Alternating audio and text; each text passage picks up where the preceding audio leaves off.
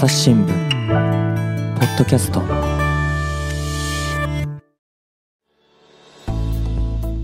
今回は前回の続きからお送りします。であのちょうど似たような話で面白いのを目についたのは今年の5月から6月だったと思うんですけども、うん。アメリカの社会心理学者のジョナサン・ハイトさんっていうのがいるんですけど、はい。この方が書いたエッセイがすごい面白い。これ日本語ってというか北米ですごい受けたんですよ。でこの題名が結構強烈で、うん。あの Why the, why the past 10 years of American life have been uniquely stupid? アメリカ社会が10年でバカになった理由みたいな。 stupid ね。 stupid、stupid ですね。はい英語発音が。間抜けね。間抜けですね。はいおバカ。はいはいはい。これ何を書かれたかというとですね、まあ、SNS が社会分断してきたよね、この10年でっていうのをかなり実証的に書いたすごい長いエッセイなんですよ。で、途中までは、その、出てきた時、こう夢と希望でこれから新しいユートピアできるんじゃないかと。情報も流通してと。すごい良かったと。で、彼の分析で言うと、その、アラブの春ぐらいまでは良かったと。この弱者がつながって、社会変革のパワーを生み出したんだ、うんみたいな。で、その後はどうだと。いいねボタンとかなんかできてみんなこう、分断だけが、うん。あの、どんどんどんどん広がったよね、みたい。ないうことで、うんえー非常にこの10年でアメリカ社会が分断されまくってる。民主主義が危うくなってる。ということを憂いた文章だったんですよ。うんうん。で、彼はやっぱこう、三つぐらい頑張んなきゃいけないことがあるよねと。この後民主主義を存続さするために三つの目標があるよねってことを言っていて、うん。こう、一つが慢性的な怒りや不信に耐えられるように民主制度を強化する。つまり、SNS やっていると、怒りとか不信とかが確かに直にこう、ぶち当たってくるじゃないですか。うんうん。で、これをこう、傷つくのは傷つくんですけども、そういう、さっきと同じ話で、敵意とか意見が違う人があっても、きっちり話し合いできるような、これ制度みたいな、これが民主主義を維持する根幹なので、うん。まあ、耐えるって書き方がちょっとおネガティブな聞こえがするんですけども、うんしっかり話し合っていこうぜ、みたいなことを言っていると。うんで、もう一つが社会的腐食を少なくするための SNS 改革。つまり今のまま自由市場で SNS みんな言いたいことを言っていたら、どんどん社会の信頼が失われてしまうので、これを改革すべきだと。うん。で、もう一つは次世代の育成っていうのはまあ教育的な話ですよね。うん。あの、しっかり教育をしていこうよというようなことを書いていますと。で、実はその、おまあ、これをやっていくけど難しいよねっていう書き方をしていて、えーでも希望があるんだと。うん。なんかこう、アメリカでもこの政治的分断を超えて信頼と友情を築くグループが、NPO みたいなのができてるんだとへえ。いうことをそうですか書いて。ると。うん。まあでもやっぱまだちっちゃいんだと。ああ。これをこうどんどん育てていきたい。うん。これはでもね、確かにそうなんですけど、信頼と友情を作るってすごい大変じゃないですか。多分多くの時間を多分一緒に過ごしたりしなきゃいけないですし、うん。あの、すごく、ね、フィルターバブルの中にいる方が基本的に人間合理的なので、そうですね。うん。なんか、まあ、彼はそういうことをすべきだってべき論でやっぱ話をされてて、まあ僕もでも、ちょっと理想主義的ですけど、あそう、でもそういう意識を持ちたいなと思ったし、どうしたらそのさっきのネット用の人と話し合えるかなみたいなのは考えなきゃなっていうふうに、んこの論考を読んで思ったんですよね。そのね、SNS が社会の分断を進めたっていう話があったじゃないですか。はい、はい、はい。進めたんですかね？それってなんか学術的に証明されてるんですか？この間見たすごい面白いのがですね、うん。えっと、これニーマンラボだと思うんですけども、ツイッターの、おー右左の分断を、うんうん。えっと、140万ぐらいサンプルを取って、どれくらい偏ってるかっていうのをやってたんですけど、えっと、やっぱり分断してましたね。うんあの、これはリベラルとやっぱり、ん？リベラルの逆だから、保守保守で分け、分けて、えー、たんですけど、で、ドナルド・トランプがこの辺とか、あの、プロットするんですけど、でもやっぱりこう、140で、えーポリティカル、えー政党ではもう本当綺麗に右左分かれてます。しそれもアメリカの特徴かもしれないですけど、で、面白くて、ジャーナリストみたいのは、やや左寄りの真ん中にいるんですよ。あの、やっぱりこう、バランスをとって。る。うん。でもメディアってことになると、アメリカはもう右側のメディアもたくさんので、フォックスとか、バーチーって分かれてる。で、人の意識は、これ難しくてリ、結構リベラル寄りだったんですけど、リベラル寄り、ツイッター上はリベラル寄りだみたいな形になってたんですよね。うんうん。これは多分、あの、右側の方々はもっと右側の方々に今、ね、トランプファンとか別の SNS にガバッと映っちゃってるので、そういう影響もあると思いますけど、それだけ見ても、結構、あ、言論が分断してんだな、みたいな思いましたよね。その、まあ、ソーシャルメディアってのもいろいろありますけれども、はい一つ Facebook に関しては、メタ社の元社員が、はいあの、内部告発をしましたよね。はい。それで、いろいろな告発をして、その中には、例えばね、10代の女性なんかが拒食症に陥りそうな、そういうこう投稿というのの制限がなかったとか、いろんな話があるわけですけれども、ね。一つが、その Facebook って今、いいねだけじゃなくて、なんか大切だねとか6種類ぐらいつけられるんですよね、マーク。はい、はい。その中に怒りがあるんですよ。ひどいねってやつ、ね。はい、はい。あの、ひどいねをつけた場合に、いいアルゴリズム的にタイムライン上に表示されやすくなるっていう、あ、そう。そういう仕掛けがあったと。はあ。他のいいねとかがつくより。っていうか、今、あれなんですよね。自分のつながってる友達が普通にいいねつけただけではタイムライン上には出てこないわけですよ。はい、はい。で、じゃあどういう風に出てくるかっていうのはアルゴリズムなんでよくわかんないんですけれども、うんそのアルゴリズムが怒りの場合に出てきやすいと。なんでかっていうと、はい。怒りのそのマークがついた場合に、その、ユーザーがですね、それを読むっていう場合が多い。うんで、そのツイッターとか他の SNS がどうなってるのかよくわかんないんですけれども、はい怒りの反応をね、呼び起こすものっていうのは、すごくこう刺激があるから、ユーザーをそこに留めるっていうことに関して寄与するっていうのがどうもありそうなんですよね。なるほど。つまり、リベラルな人に保守の考えを見せる、保守の人にリベラルの考えを見せる、しかも極端なっていうのは、アルゴリズムとしてひょっとしてあるかもしれない。なるほど。うん結局、それは確かにね、分断というか、それぞれの対立は深まりますよね。深まりますね。でもそれは、その方が商売につながるからなんですよ。ね、そっちの方がね、まさに読むってことは、読んだら認知で時間を取って、そこの時間がお金になると。広告という意味でと。そもそもアメリカで、ね、トランプ支持者のと重なってくる、はい Q アノンですね。陰謀論の信奉者。はい。でこれはもう口頭向けなことを言ってるわけなんですが、うんしかし、真面目に信じてる人もたくさんいて、もはや下院議員とかにもいるわけですよ。その Q アノンっていうのは、しかし、まあ、藤原学識記者とかの取材によればですね、はい。まあ、それが決まったわけじゃないんですけれども、どうも、この人が Q だと思われている人の、こうね、これまでの出自、出所、見ていると、はいはい。ネット上の掲示板によりたくさんユーザーを集める。つまりビジネスとして Q としての振る舞いをした可能性があるわけですよね。なるほど。こんな面白い Q とかいうやつの書き込みがあるからみんなここを見に行こうぜっていうことで、その掲示板が潤うっていう、つまり商売ですよ。商売ですね。だからね、そういうそのプラットフォーマーが商売のために人を分断させているっていうことは、ひょっとしたらあるかもしれないんですよ。ね。それは良くないよ。だからやっぱ市場でやっていくとそうなっちゃう。だからここは法で規制するしかない、じゃないかなというお話ですよね。まあでも、その法で規制しようとするとね、やっぱり政治家もまとめなきゃいけないわけですよね。そうなんですよね。Q アノンの政治家もまとめなきゃいけないんですが、まあまあ頑張ってもらおうと。はい。はい。そうですね。あとは、あとは、まあ今、3つ、うーレッシグさん4つ言ってるうちの3つでお話ししたんですけど、よまあ市場うん。で規制する方が本当にないのか、みたいなのは多分、もうちょっと考える必要があって、はい。えっと、よまあパッと思いつくのはやっぱり解体分割論。何ですか？えっと、今、先ほど Facebook の事例で言うと、Facebook が、えっと、Instagram もやっている。ああ、そうですね。みんなでやっね、ねそうそう。どんどんどんどん撮っている。あの Google は YouTube ね。Google は YouTube やっている。みたいなのを分割していけば、また健全な競争が起きていくんじゃないかとうん。なるほど。いう考えは、まあ、特にアメリカも伝統的にね、えっと、スタンダードオイル分割したり、AT&T 分割したり、あの、うんすごく市場を信じてるお国柄なので、うんうん。まあ、それは考え方としてはあり得るんじゃないかなと思いますが、これもほっと言ってもそうはなんないので、うんえっ、と、んその、なんでしょうね。うん。デザイン、そういうところも含めてデザインする、社会としてデザインする必要があるんだろうなっていうのは見ながら思いますよね。だ思い出すのはあれですよね。マイクロソフトが Windows に、えっ、と、インターネットエクスプローラーっていうのをね、はいはいはいえー標準的に装備していて、で、それがだから独占禁止法に違反しないかって話になったわけですよね。はい。と、結局、それでやっぱり、こう、ブラウザっていうもの、インターネット上を検索するというか、まあ、えーブラウジングするものと、OS っていうのは、まあ、それぞれね、選択できなきゃいけないよという判断になって、だから、まあ、インターネットエクスプローラーじゃなくて、はい。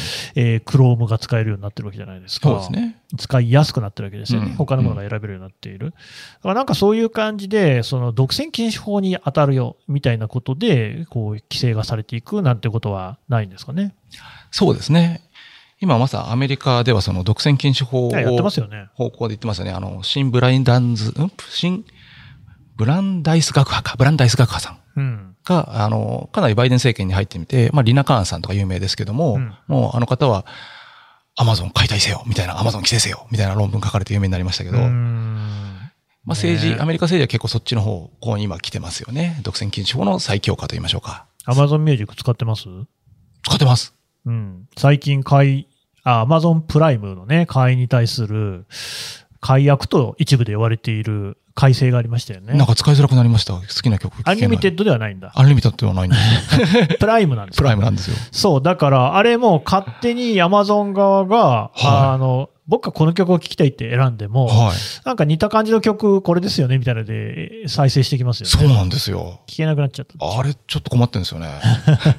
だけど、あれもおそらく、やっぱり Amazon としては、はい。もうそんなはあー反発が来るのはもう分かりきったことじゃないですか。分かってやってるわけで、はい。ということは、やっぱりアルゴリズムでもうレコメンデーションメディアにしたいっていうことですよね。そういうことでしょうね。アマゾンが進めるものを聞けよっていうことですよね。はい、うんはい。ただこれは別にアマゾンに限ったことじゃなくて YouTube そうだし、はい TikTok なんかもっとそうだしっていう、んん別にもうソーシャルメディアじゃないですけど、ね、フォロワーが多ければそれが表示されるっていうことではなく、はいプ。ラットフォーマーがこれがいいよねっていうものを見なきゃいけないっていう、うんそういう世界にもうすでになってる本当そうですよね。じゃないですか。そうやって考えると、しかしもはやプラットフォーマーじゃなくてメディアですよね。メディアですね、もうそれはね。アルゴリズムという名のもとに編集をしては、いそれを出してるわけだから、うん、うん。そしたらメディアとしての責任を負わないとね。そういうことですね。それが公共性とかに結びついてきて、うん公共的なメディアってなんだっけ？情報権ってなんだっけ？それはもう、しっかりと責任を持って透明性を高めるとかう、ん仕組みを作るとかやってもらいたいですよね。ね、だって朝日新聞に限らず、新聞社やテレビ局が何か報道で問題を起こした場合には、それ相応の責任を取らなきゃいけないわけですから、はい。それと同じことはちゃんとね、今、プラットフォーマーだと言ってる人たちもやってくんないとね。そうですね。まあ、まさに今の話につなげると、こう、結局、既存のメディアっていうのは、まあ国民の知る権利に応えるために、うんこう正しい情報をしっかり出すというか、取材をして、一時情報に上がって。で、これは、なんだろうな、ほっとくと世に出ないけど、しっかり国民が知るべきだと。国民の知る権利を預かってるからやるんだというふうにして、まあ、正確性とかジャーナリズム精神とかで、そういうサービスをしてっているわけなんですけど、うんね、もうプラットフォーマーはもうメディア的になっていく、近づいていくんでしたら、やはりそういったことをしていく、いくってしっかりじゃないかというようなこと本当思いますよね。あまあそもそもプラットフォーマーとメディアを分けること自体に意味がなくなってると思いますね。確かにそうですよね。うんそう。だからこそ、やっぱりいろいろな責任ももっとね、重くなってくるんだと思いますよ。うんうんうんうんヤフーさんなんかがね、やっぱりプラットフォーマーですと、我々はと。うん。ですので、えーそこに出るコンテンツに対しては、ね、責任を取らないと言い方ちょっと厳しすぎですけど、なんですかね、うんヤフコメもありですとうんいうような今立場をずっと取られてますけども、うん。うん。でも、もはやメディアですよね、みたいな、そそうそう。だからメディアは、は、そのメディア上にある、その、例えばテキストにしても何にしても表現に関しては責任を取らなきゃいけないけれども、プラットフォーマーはそれはあのユーザーが勝手にやってることですので、我々は場所を提供してるだけですから、そのどこ、何が書かれているかに関しての責任は負わなくていいですよねって言ってるわけだけど、まあそんなわけねえだろって。だったらアルゴリズム全部公開せよっていう話ではあるかなっていう気がしますね。そうですよね。うん。だから、そうやって考えていくと、私これ書きながら本当思ったのは、あの、まあ、プラットフォーマーとどう交渉しろとか、まあそういう議論は一方であるとして、お金を持っていただけばいいんじゃないかってあるとして、そうですね。じゃあ多分それよりももうちょっと高い質で議論が必要なんだろうなと思っていて、うん。これはもうだって、テクノロジー変わっていきますし、あの、プラットフォーマーとかもそう、厳然としてあるわけじゃないですか。うん。で、こういう、この、もう、テクノロジーと情報の環境下で、結局、人々の基本的人権とか表現の自由とか知る権利、これ、まあ、公共、公共、公共的なものですね。うんこういうものを最大限担保してんだ。多くの人が幸せになる社会制度って、どんなもんなのかな、みたいなのを、すごいでかいところで言うと、ちょっと議論した方がいいんじゃないかな、というふうに、うん本当に思ってますよね。そう、だから GAFA とかもね、やっぱりみんなに幸せになってほしいんじゃないのっていうところをね、聞きたいですけど、ね、そうですよね。ただやっぱりね、そこ本当どうかなと思っちゃうんですよね。そのステークホルダー民主主義、資本主義、はい資本主義っていうことになってくると、株主が良ければそれでよしじゃないですか。そうですね。えーまあこれもポッドキャストでね、別の回で江淵記者にやってもらった、はいボーイング強欲の代償っていうのがあるわけですよね。はいよかったですね。記事読みました。あーもうボーイングは、だから、その一から機体を設計し直すとお金がかかっちゃうもんだから、はい無理くりその旧式のね、デザインになんかこう、省エネ型の新しいエンジンを入れちゃったもんだから、機体がおかしくなって制御ができなくなって事故が起きてるわけですよ。なんでそんなところにね、お金をかけないのかって言ったら、それはやっぱり株主に対してですね、うんコストがかかっちゃうと申し訳ないというか、それで業績が下がっちゃいますから、はい。っていうものがあるわけじゃないですか。うん果たしてやっぱりね、その GAFA にもですね、同じように任せておいて、同じようなことにならないかと、別に人が死んだって何とも思わないみたいなことじゃ困るわけですよ。そうですね。ね。死なないまでもですよ、人が心を痛めてるってことは良くないじゃないですかね。おっしゃるとりですよね。なんか、資本主義の限界みたいなのも感じますよね。そういうお話。今ね、ボーイングの事例なんか、その資本主義の世界ではそっちが正しいとされてきたんだが、それがあまりにこう、なんでしょう、もう人間に害を及ぼすぐらいになっちゃってるって事例じゃないですか。うん。そう。で、だからまさに今そういうステークホルダー、株主だけがいいっていうものじゃないっていう新しい形の資本主義っていうのがね、いろんなところで議論されてるし、導入も進んでるんだと思うし、はい。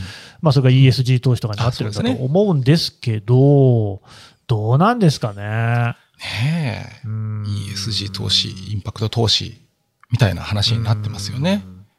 そう。うんこれまではやっぱり人権の問題っていうのは主にその国とかね、えー当局との関係で論じられることが多かったと思うんですよ。はい。人権とかに関してもやっぱり法律とか憲法とかに基づいてそれが裁判になったりとかしていたわけなんですけれども、企業の時代なんですよね。はい。企業の下でそういうその法律に定められないところで人権が抑圧されたり蹂躙されたりっていう可能性が強まっているっていうことですからね。はい。あまあ安藤さんが言ったみたいに何かしら規制しないとね、うん、うん。このままでいいわけないですもんね。そうですね。あの、今の話で2つぐらい面白い調査を思い出したのが、うん IBM さんが、えっと、世界の CEO1600 人とかに毎年アンケートを取ってるんですね。で、え。何に興味あるかみたいなの聞いてるんですよ。ほで、2010年代はずっとテックが一番なんですね。あの、テクノロジーがう興味あるまあそうでしょう当たり前ですけど。ね。で、ただこの2010年代の後半から、ガーってランクを上げてきたのが、リーガル、法律なんです。やっぱり世界のリーダー、ビジネスリーダーもテクノロジーが進んじゃってて、リーガル、社会が追いついてないよねっていうのをすごい感じてらっしゃる。なるほど。なーっとそれ聞いて思ったのと、うん。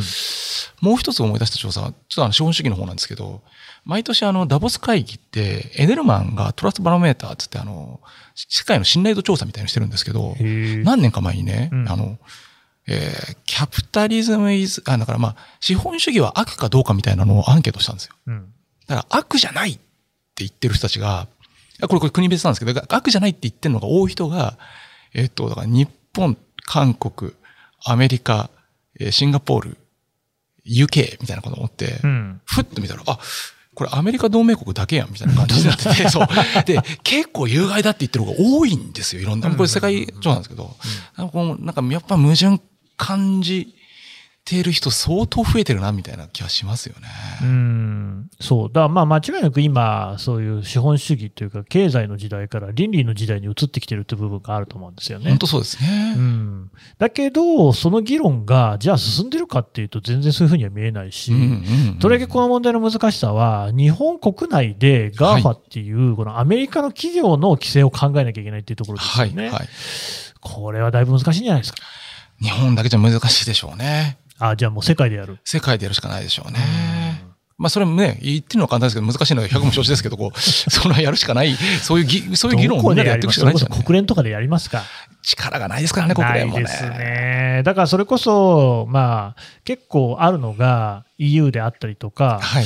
まあ、韓国とかもそうだったかな、そのそれぞれの国でこう法、ね、司法の判断なんかが出て、それに準じて他の国も何か変わっていくみたいな動きもある、うんうんうんだからそのいろいろなところでこう頑張ってこう、ね、ツンツンツンツンやっていくしかないのかなっていうですね、そうですね。でもそこは当然やっぱアメリカにも期待したいですけどね。はでもアメリカはやっぱり GAFA を伸ばすと、てめんとこの税金はたくさん潤うでしょうしね。そうなんですよ。あ潤わないのかな、どうなんですかね？いや、そうそう、微妙なんですよね。でも少なくとも雇用とか増えるんでしょうね。雇用は増えてるでしょうね。タックスヘイブンにだいぶお金落ちてるんでしょうけど。ね、その議論するとアメリカはね、あの、次は、えっ、と、国防の問題だと。中国のテンセントとかね、でかくなってて。これはね。グーグルないと勝てねえだろ、みたいな。これはね、まあ中国だとやっぱりグーグルも全然使えないです。そうですよね。使えないそうですしね。はい、はい。全くまた別の世界がそこにはあるわけだし、うん、だからロシアなんかもグーグルじゃないですよね、検索ね。なんだっけな、なんか違うやつなんですよ。ヤンデックスか。ほう、うん、そう。そうそうそうそう。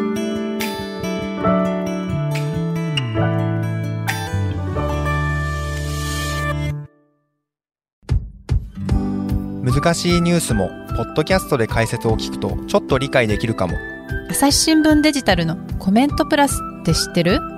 テレビでおなじみのコメンテーターや記者が記事の背景やその先について投稿しているよ。もっと深く。もっとつながる。朝日新聞。そういうのは未だにやっぱりありますし、うん。うん、私が昔住んでたイランとかはずっとインターネットから自分の国のネットは切り離そうとしてますもんね。あ、そうなんですか。うん、へえ。そう。北朝鮮みたいな感じですね。北朝鮮もそうなんですかね。はいはい、だからもう国内だけでしか使えないネットにしようとしてるんですよね。あ、そうなんですね、うん、そうそう。なるほど。だからなんか結局そういう動きになっちゃう。グーグルとかを遮断しようと思ったらそれしかこう手段がないわけですよ。国ごと遮断するしか。そうなんですよね。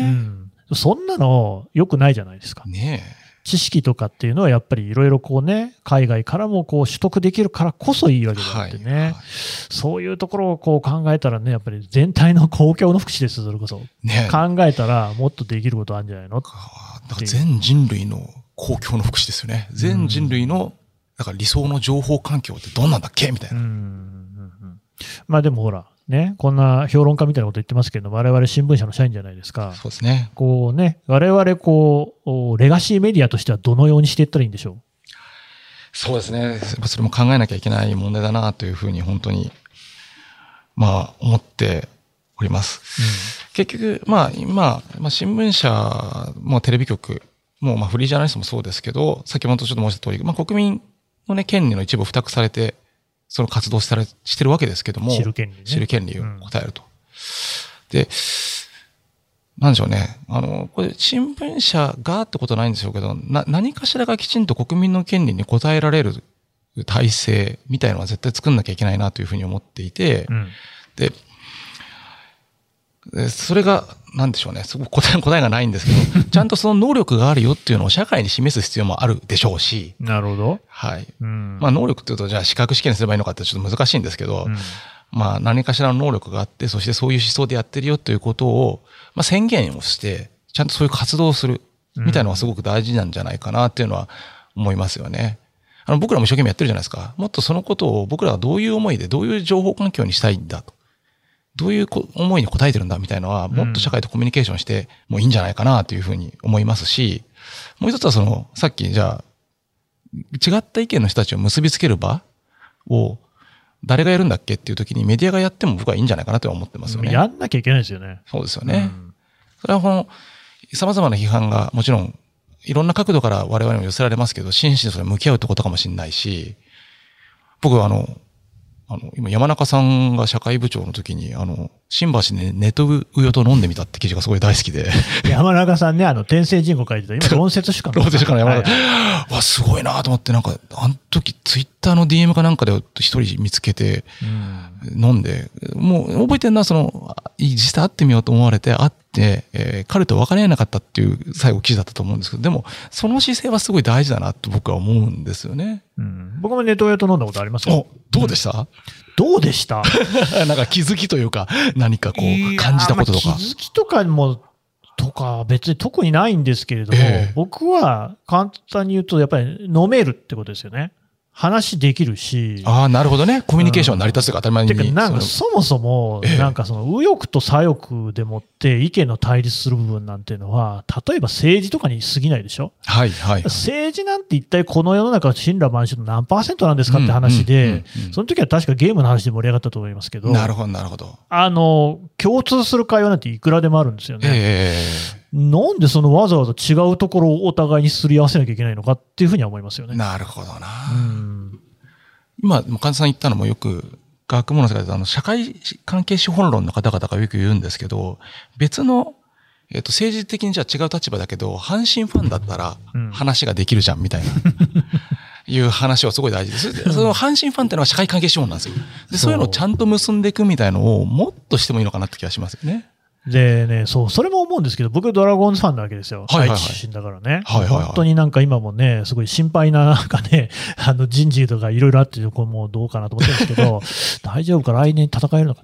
で、ただね、別にタイガースファンやジャイアンツファンとも喋れますよ。はいはい、はい。それは同じプロ野球の話ができるから。なるほど、なるほど。それなんで政治はそうならないのって、まあ、なるでしょ。できんだよ、本当は。別に。同じく政治に興味を持ってるはずなんだから、はいはいそこで今日話ができるじゃないですか。はいはい、はい。ね。別に意見は違ってても、自分のうん、こうね推しは違っていいわけですよ。はいはいでも話はできるはずなのに、なぜか、そういうその、主義主張みたいなところで分かれちゃう。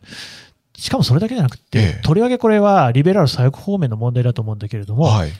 同じようなリベラルの考え方を持っているのに、みんな違いを見,、ね、見つけようとするしっていう、そういう傾向はないですかね。そうかもしれないですね。立憲民主党とじゃあ、例えば共産党とでね、うんまあ、うんそんなもん、リベラルはリベラル、左は左じゃないですか。はい。だけど、互いになんかここが違う、あそこが違うっていうことで、対立を深めているように見えるわけですよ。なるほど。それはね、僕ね、左の方がそういう傾向は強いと思いますね。なるほど。右は包容力があると思うな、保守は面。白いですね。そういうのやめようよと、まず。はい。で、もうちょっとひ大きいとこ見ていこうぜっていうのは、なんで政治の話だとできないんですかね？面白い。今、左の方がっていう話はなんかわかるような気がしていて、うん結局、ロジックで考えていくとそうなるのかなって気はしますよね。うん。こう二項対立にした方が、その、自分の理解が進むというか、うん。で、二項対立で世界を見がちなのが、こう、なん、なんつうんですかね、理知的に考えるというか、教教養的な考え方みたいな感じにうんなってる気はして、右の方がその辺はおおらかっていうのはなんか感覚としてもわかりますよね。うんあとはでも、今の話だと飲めたっておおっしゃったじゃないですか。やっぱ、ということはリアルの場？場、場があれば解決するんですかね。で、それもね、すごく思うんですけど、はいインターネットっていうものがどんどん普及しだして、まあ20年以上とか経つわけですけれどもね。はいはい。えー安藤さん趣味なんですか？お趣味は美術館とか博物館巡り。うーん。趣味がね、ない人が最近増えてるって話があるんですよね。そうなんですか、そう。で、例えば、まあ、あの、お互い昭和世代ですよね。はいはい。昭和の時代の王道の趣味といえば何かっていうと、はいまあ一つは収集ですよね。なるほどなるほど。何か集める。を集める、コインを集める、はいはいブロマイドを集めるみたいな。はいはいはい。収集。で、それから例えば映画鑑賞、なるほどね。音楽鑑賞、鑑賞ですね。読書感激とか、はいはいはいまあ美術館巡りもそれに近いと思うんですが、系統としては。今、私の趣味は映画鑑賞ですとか、音楽鑑賞ですって答える人って、どれぐらいいるかなって話なわけですよ。あ、いないんですか、あんまり。いや、いないというか、そもそも基本的には、あの、みんなサブスクで見る時代じゃないですか。もちろん映画館に行く人もいますよ。ええうんトップガンとかね、今年も大流行りでしたけれども。はいはい。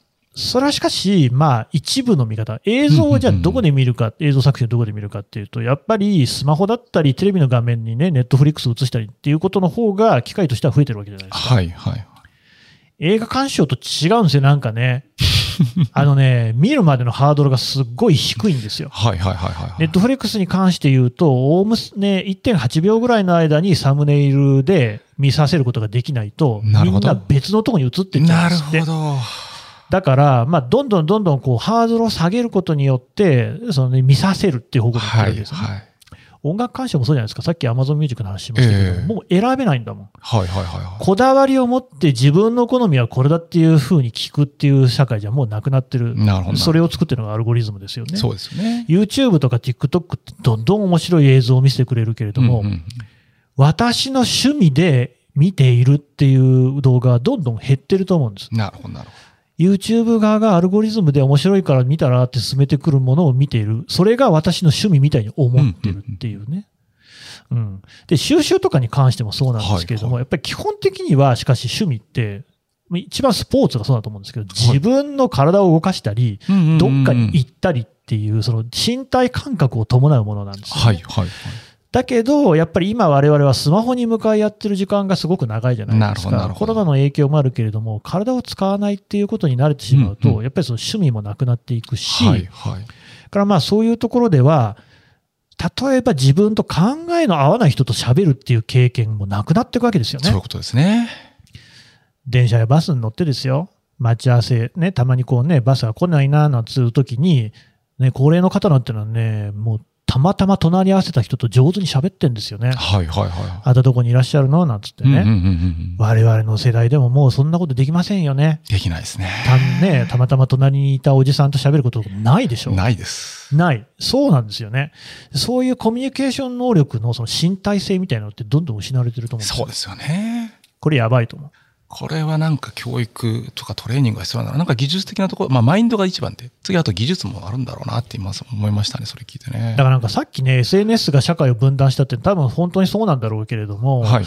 なんというかこの社会全体がネットをこう中心として変化していく中で、はい我々がその分断しやすくなってるっていうのは、身体性を奪われているっていうのもあるんじゃないのかなと。うんうんうんだから、これ、よしあしなんですよ。昔は家族制度で家っていうのが強くって、その中にいると、まあ、窮屈なこともいっぱいありましたよね。えただ一方で、なんかそこで現実に引き戻されるというか、圧倒的な何かね、力がそこに働いていた。えはい。それは何もないんですよね、今うんうね。ん個の時代だし、もう個人を分割する時代なんですよね。うん。ねそう、自分のペルソナも、この推しに関するペルソナだったり、この趣味に関するペルソナだったりっていうのに切り分ける時代ですからね。え。もう分人主義とかね。そうそうそう。メディアごとに見せてる自分が違うみたいな。SNS ごとに違うというのがありますもんね。だからもうでもそこをこう解決していくというか、なん面倒見るのって多分もう本当 GAFA 的なね、レベルのプラットフォーマー以外ないと思うんですよ。はい、はい。うん。だからそこが自主的にやんないんだったら確かにやらせるしかない。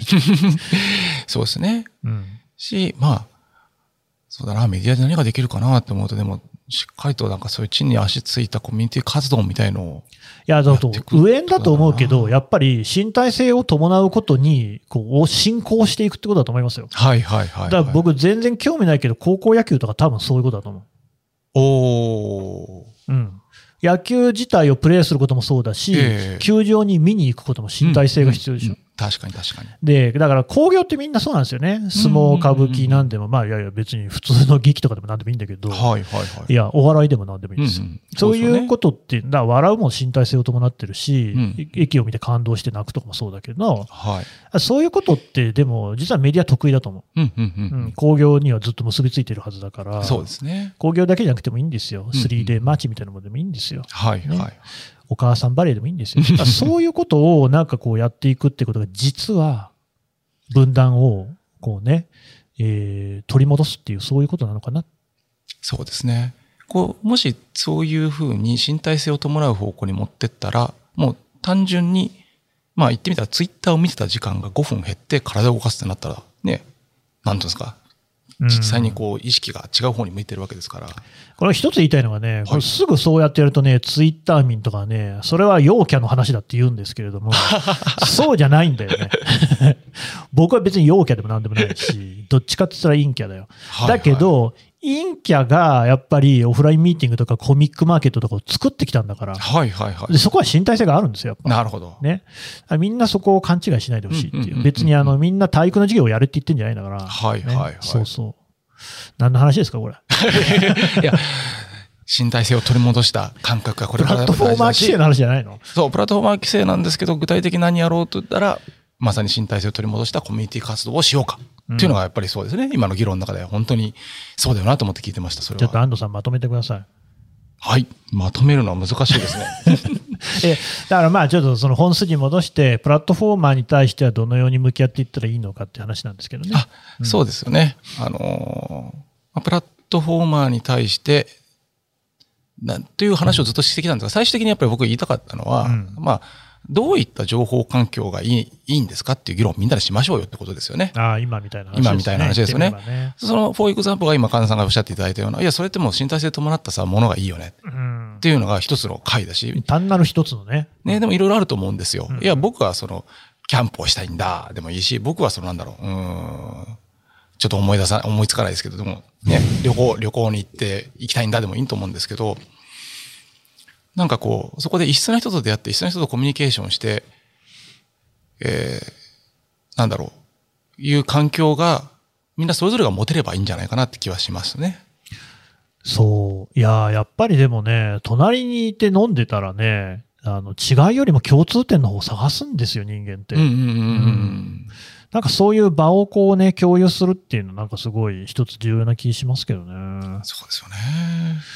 難しいよなでも、そういった意味じゃね、金さん、この間やられてましたもんね。この間もだいぶ前かな、あの、ポッドキャストのこリスナー呼んでね、なんか、リアルにやってみるみそうなんですよね。な。あれなんてまさにね、集まって身体性が伴って。とてつもないグルーヴ感ありましたよ。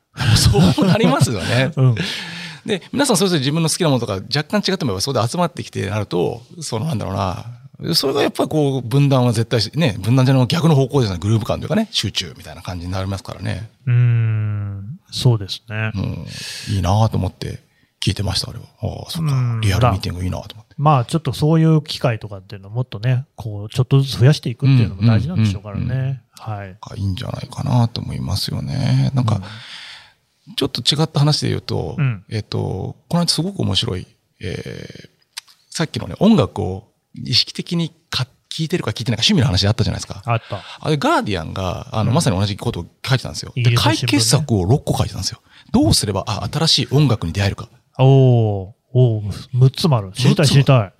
うん1、うん。みんな最近行ってないけど、街のレコードショップに行って、店員さんに聞いてみようぜ。ないじゃん、あんまし。多少ありますけどね。はい。2、店員に聞くのが恥ずかしいって子いるよね、みたいな。うん。大丈夫。レコード店に行ったら、おすすめのコーナーがあるから、うん店員のおすすめコーナーに寄ってみようぜ。慣れ慣れしいな、ガーディアンの口調が。これ私が飛躍してます ね。はい。で、三つ目に、うんえっと、その、とてもその、なんでしょうね。僕知らなかったんですけど、これ、これしかも英語のサイトだから思い出せないんですけど、うん音楽のおレコメンドサイトがあるんですよ。ちょっと古風なんですけど。ああ、この、今のおすすめはこれみたいなね。そうそう昔の DJ みたいなね。そうです。アルゴリズムじゃないんです。はいはい人がおすすめするサイトに行ってみようみたいな。なるほど。え、いいよね。うん。で、四つ目がまだ面白くて、ラジオを聴けってあったんですよ。おこれはまあ DJ ですよ。誰かがキュレーションしてラジオのリスナーさんが流したら、あ、こかけてくれた曲は実は初めて聴いて面白かったって絶対あるよね。ラジオ聴けよみたい今月の推薦曲なんつってね。な。そうそうそう。んうんで意識的に聴こうと。で確かに僕もなんか、今 Amazon Music 便利なんで Amazon Music ばっか流しちゃってますけど、意外とラジオとかに行ったら新鮮な感覚あるかなみたいな。うん。今4つぐらいいましたけど、確か6個だけど、あと2つは思い出せないですが、おい、おい。い詳しくは記事をご覧くださいみたいな。やいやいや、朝日新聞の記じゃない。い いや、でもそれよくないです。でも確かになと。あの、それ、あ、そっか、でも、いや、コミュニティ作るだ、ごめんなさい。同じだ、5個目ぐらいにコミュニティ作るやっぱありましたよ。音楽のコミュニティがあるとうん。で、そこに行ってみようぜって。で、話してみると新しい音楽聴けるぜ、みたいな。うん。すいません。あと1個がどうしても思い出せないです。出せないんかい。すいません。いや、でもそう、本当にそこがね、今、逆に言うと、なんでみんな YouTube とかそう TikTok 見るかっていうと、そこにセレンディピティがあるからですよ。自分の予期せぬ出会いがあるから、それを期待しているレコメンデーションにね。だけど、それがアルゴリズムによって、プラットフォーマーのいいようにされているっていうところの問題をどう考えるかなんですよね。言ってみりゃ、マトリックスのなんか変な眉みたいな中に入っている状況になっているんじゃないかなっていうような。だけど、まあ、それでいいよっていう考えもあると思なるほど。う。うん。まあ、それは別に止めないし。そうですね。でも、それ本当にね、多分あると思っていて、世代によっても違うと思うんですよ。ああ、世代とも違うかもしれないですね。うん確かにな。なので、まあ、ちょっとそこは自分で考えていただいて、はい。だ大事なのは自分で考えるってことなんじゃないかなってことですねそうで。すね。うん今、神田さんの意見聞いて最後に一個思い出しちゃいました。何ですか？言っていいですか？いいですよ。?YouTube のレコメンドは、Spotify より青ちんだから、YouTube で聞けっていうのがありました。らしいです。何？あ、つまりレコメンドエンジンで Spotify で聞いてると、とても同じ系統が来ちゃうんですけど、うん。YouTube は全然違うの出してくるってその人は書いてて、その精度が悪いって言うんですね。あだからあえて精度が、レコメンドの精度が悪いやつを使えいやー僕はそうは思わないな。それはアルゴリズムが違うっていうだけで、Spotify よりも YouTube の方がより高度なアルゴリズムなのかもしれないと。。そうですね。一見違っているように見て、俺でも確かにそれ思いますね。YouTube ってたまに、はい何これって突然自分の見ていないジャンルのものを出してくることあるんですけど。見事に面白い。それはじゃあもっと広い意味で、また、あれですか？仏の棚うん、多分そ YouTube の方が、ほとなんじゃないか。まあ、Spotify そんなにたくさんね、頻度が、僕、ポッドキャストはいろんなプラットフォームで聞くことにしてるんで、えあれなんですけど、YouTube はそうかもなって思いますよ。えうん。いや、もう全然それは裏取ってないですし、聞いて、まあでも面白いなと考え、まあ YouTube がってのあれですけどね、ちょっと精度の悪いレコメンドを使ってみるっていう発想にするとなんか他にもあるのかもしれないですね。うん、そうですね。だから人間の、一人の人間のレコメンドってまさに精度悪いじゃないですあ、か。そうですよめね。ちゃくちゃその人の主観だから、はいはいはい。であえてそこに入っていくっていうね。はいはいはいはい。うんで、そこからまたね、踏み分け、ね、こう、不分けをすればいいわけですよ。うんうんうんあ、この人はあんま合わないなとかね。そうですね。いやー、何の話だよ。いや、そのアルゴリズムからのの抜かれ方みたいなのを含めてね、広広く考えると、はい。いろんな話に広がっていってしまいましたけど、はいと。こですかね。はいぜひね、ちょっとこれを参考にして皆さんもご自分で考えていただければと思います。はいというわけで、メディアラボチームから安藤翔一さんでした。どうもありがとうございました。ありがとうございました。